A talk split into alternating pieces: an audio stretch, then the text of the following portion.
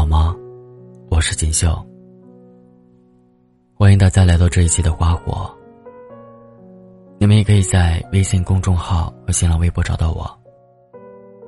今天要跟大家分享的文章名字叫《微信消息暴露了他爱不爱你》，作者吉他。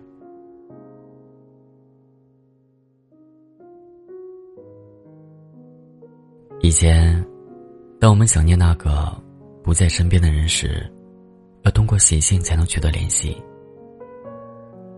后来，我们有了电话、手机。信息时代里，各种各样的通讯设备、通讯软件层出不穷。我们的生活变得越来越方便。然而，却有一部分人用一个举动，把人与人之间的距离拉远了。他们不回微信。以前交往过一个跟我玩冷暴力的男朋友，虽然后来他跟我道歉了。但这件事情，依旧在我心里徘徊了很久。那段时间，我给他发了几百条消息，他都没有回复我。我发觉我们的距离越来越远，我都快以为这个家伙已经人间蒸发了。而后，我在他的朋友口中得知，他在准备考研。知道这个消息的时候。是在他考试的前一周。我不想贸然的去找他，我怕影响他的发挥。但我觉得这样的事情，作为女朋友的我，应该被提前告知，而不是当那个最后才知道的人。尽管如此，我还是为他找了很多辩解的理由。我告诉自己，也许他专心考试，把手机收起来了。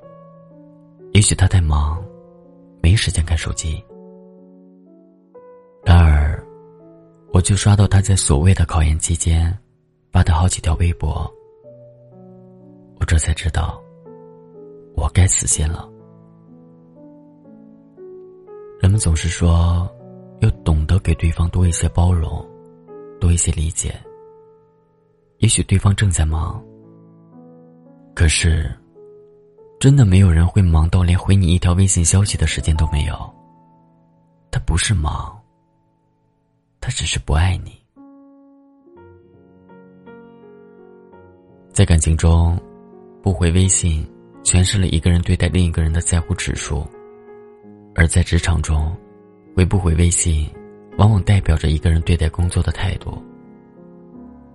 我的朋友林州。最近拿到了公司季度考核里员工评分的第一名，可他却一脸困惑，因为他觉得公司里有位同事的工作能力明显比他强很多，所以他对这个结果感到很意外。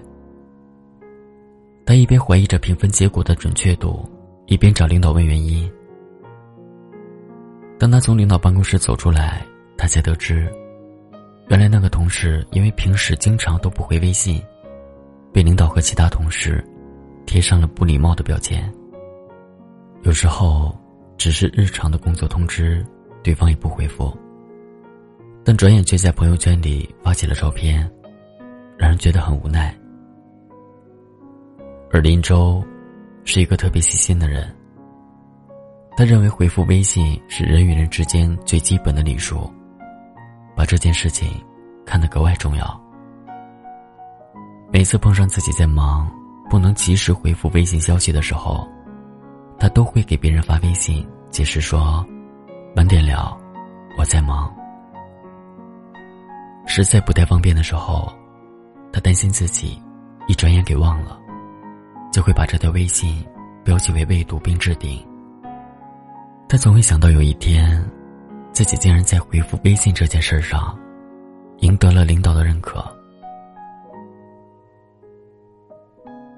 看过一个调查数据说，微信在手机的用电占比高达百分之八十。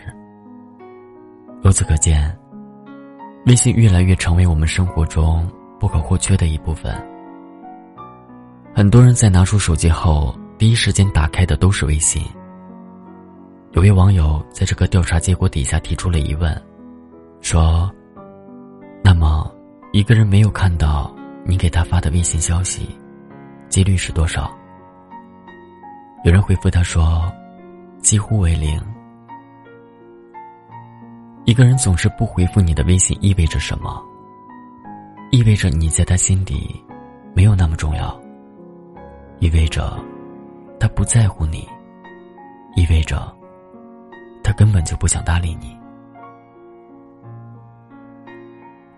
我不想要求你一定要秒回谁的微信，回不回微信是你一个人的自由。我明白。每个人都有想要沉浸在属于自己的世界里，不受外界打扰的时候。但我还是希望，你无论遇到了多大的不开心，无论你平时的工作多忙，也要记得回微信。那些你选择无视掉的，觉得不重要的微信，是另一个人在手机那头非常认真的给你发过去的。是他对你的关心和问候。只有真正爱你、在乎你的人，才会给你发微信；不在乎你的人，连朋友圈都不会给你点赞，更别说发微信了。所以，要记得回微信哦。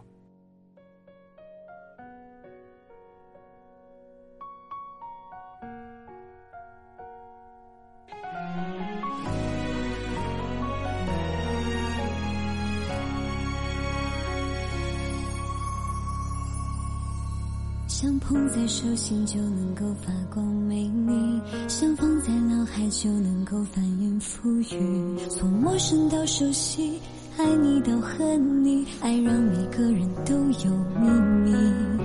好像是每个人都拖着旧行李，好像是每个人都住在电话里。有人不常联系，有人似有似地，铃声不响我便记不起。什么才是真？哦，十年快逝。他们说爱过就可以伤和别离，说什么不会忘记，说什么保持联系。明天遇见他，却牵着新的伴侣。要讲什么道理？哦，十年快失忆，生活上才懂有爱即用的道理。谁才是最后唯一？时间才是传奇，永恒的爱藏在老去的白发里。说爱你。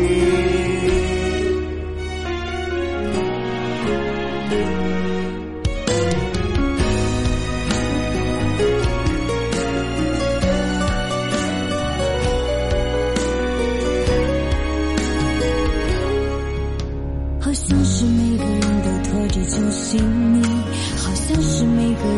住在电话里。有人不常联系，有人似友似敌。铃声不响，我便记不起。什么才是真？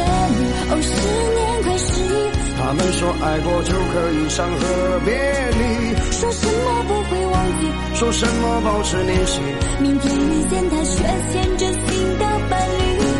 要讲什么道理？我，十年快失忆，生活上才懂牛爱即用的道理。